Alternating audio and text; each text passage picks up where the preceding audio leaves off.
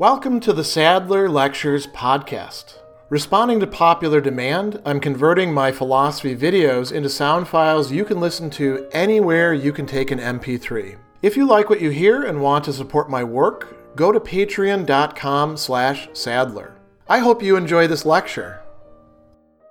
In part three of his treatise on the basis of morality, Arthur Schopenhauer is going to have a lengthy discussion of justice and thereby of injustice and their relation to compassion, but he's also going to go into some important clarificatory discussions as well. And one of these has to do with the nature of wrongs and rights in relation to justice and injustice. And this occurs fairly early on in the chapter number 17 on the virtue of justice. He tells us that Injustice or wrong always consists in injuring another, in doing some harm to them, right? So Ungerechtigkeit, which is injustice, always involves harming another, another getting harmed. And he goes on and says the concept of wrong, or literally unright, unrecht, right, is a positive one. It's one that we are presented with with and can grasp in a positive manner. It, we, we see injustice. We see wrong being committed. We experience it very often ourselves. And very interestingly, he says that it precedes the concept of right. It is antecedent to it. So logically, the concept of wrong is prior to that of right. By contrast, he tells us, the concept of right is negative.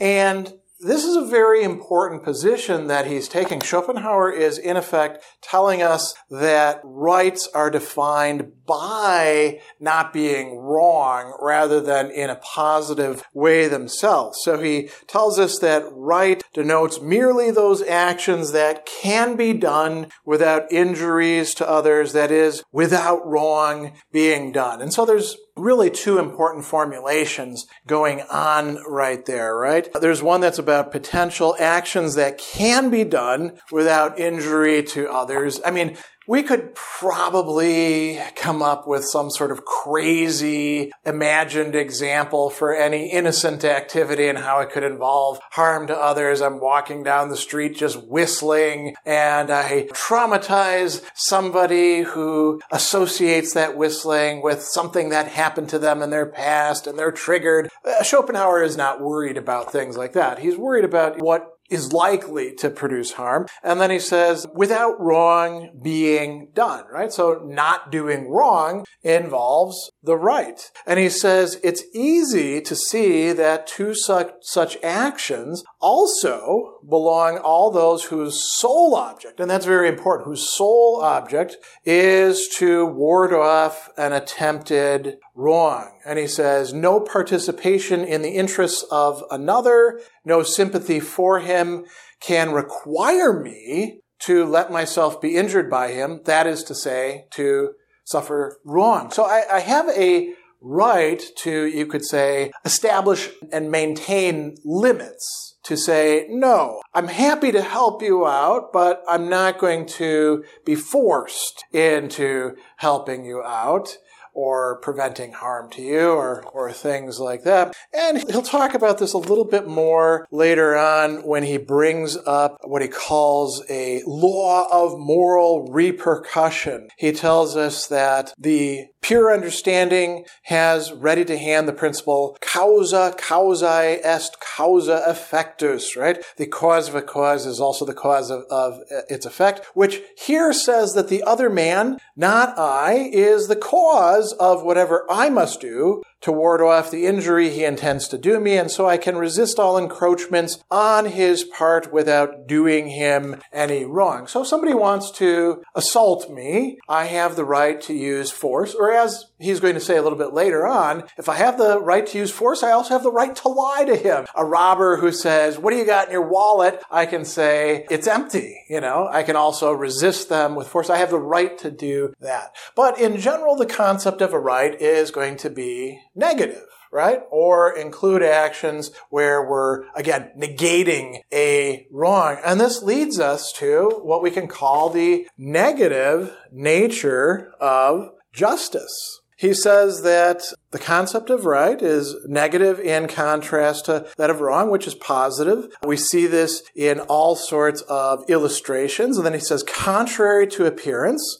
the negative nature of justice is established even in the trite definition, give to each his own. And he observes very rightly that give to each their own can't be something that you do in a completely negative way. If, if you've already got people getting what is their own, their property, their reputation, their honor, their freedom, their own bodies and things like that, just keep your hands off of theirs. He says if a man has his own, there's no need to give it to him. And so the meaning of give to everybody their own is really take from no one what is his own. And he says this demand of justice is merely negative and can be summed up with the harm or injure no one. Now, because it is negative, according to Schopenhauer, it can be enforced. You can tell people hands off, and if you're going to do something positive that violates that, a unright or a wrong, a instance of injustice, well then it's easy to see and to identify and thereby to enforce, to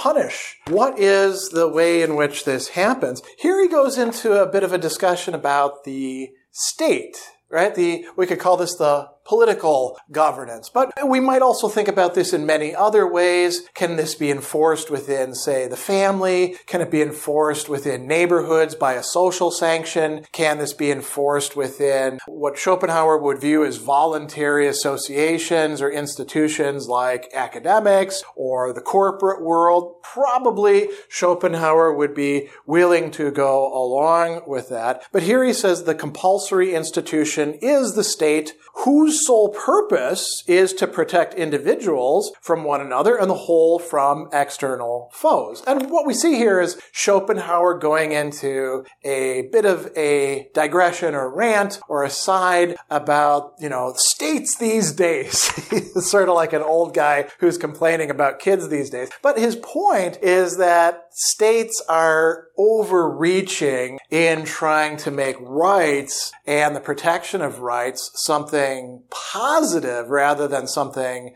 enforcing a negative. He says that a few German philosophasters of this mercenary age would like to distort the state into an institution for spreading morality, right? Spreading morality by saying you have to behave in moral ways rather than you have to not behave in immoral ways. You see the difference between the two of those? One is positive, one is negative, and edifying instruction right? Edifying instruction, upbuilding instruction that's going to make us into better people. And then he says, here lurks in the background the Jesuitical purpose of doing away with personal freedom and individual development in order to make men into mere wheels of a Chinese machine of state and religion. And then he, you know, brings up inquisitions, autos de fe, and religious wars, being rather alarmist in that manner. But it's good to keep in mind that Schopenhauer is closer to those things in time than we are. And he sees that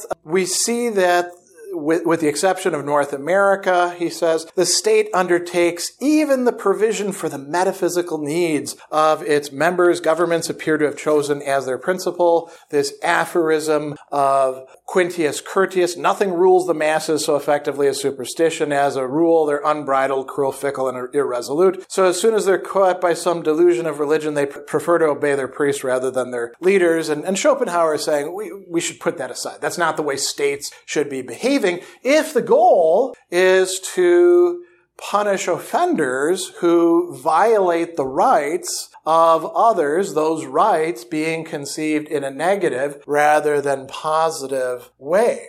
He comes back to talking about the origin of this understanding, and he tells us that once again, the concepts of right and wrong are positive and negative, and then he adds that they're independent of and a priori to legislation. Why is he making this point? Really, two reasons. One is to suggest that against those who are what we call legal positivists or have a view on, we could say, the relation between legality and morality and political authority that says might makes right. Schopenhauer wants to reject that. He also wants to say that prior to, and therefore guiding legislation is some sort of, as he's going to call it, purely ethical or natural right.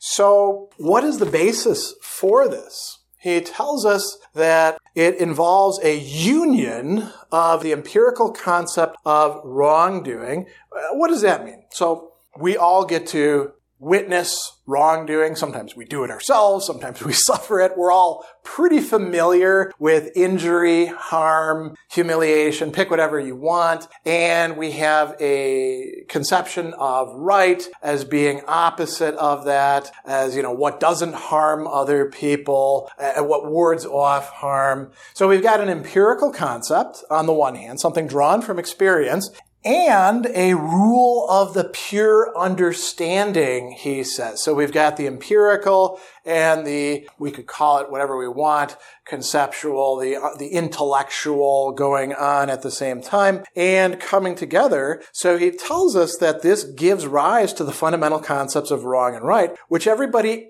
grasps a priori before having any particular experience and applies at once the instance of experience. And then he says, some people might say that this isn't really the case and they might point at what he calls the savages, people who are considered to be more primitive. So, you know, at the time that he's writing, we might think about peoples of Africa or indigenous peoples in the Americas. And Schopenhauer says an empiricist who claims this just isn't a good empiricist. Just watch what happens when you deal with these people that you're calling primitives or savages. He says, this is obvious in their bartering and other transactions with the crews of European ships. They're bold and full of confidence when right is on their side, when they're, when they know in this a priori way that they're doing what's within their rights. They're not harming anybody. They're anxious and uneasy when it is not. In disputes, they approve of a just settlement. An unjust method drives them to war. So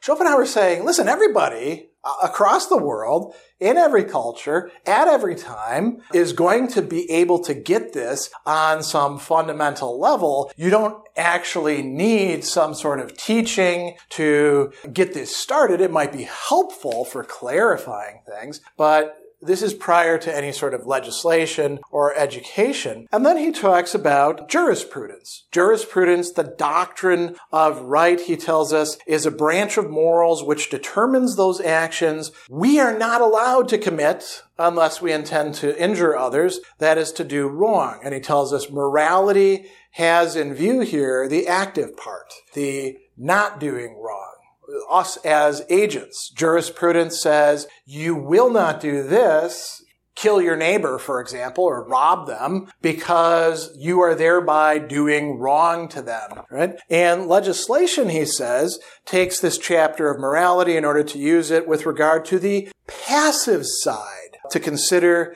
the same actions which no one need endure, since no wrong should befall him. And he says, against these actions, the state constructs the bulwark of the laws as positive right. Its intention for the state is that no one shall suffer wrong. Legislation is about that. Nobody should suffer wrong. Nobody should be harmed. Nobody should have their rights infringed upon right? And then he says, whereas the intention of moral jurisprudence is that nobody should do wrong. So we've got suffering on one side, uh, being affected, and then we've got doing, and the wrong is in between, and we've got jurisprudence and legislation. So you can see here that Schopenhauer is engaged in a process of clarifying for us, the readers, just what wrong and right really mean in the scope of his theory.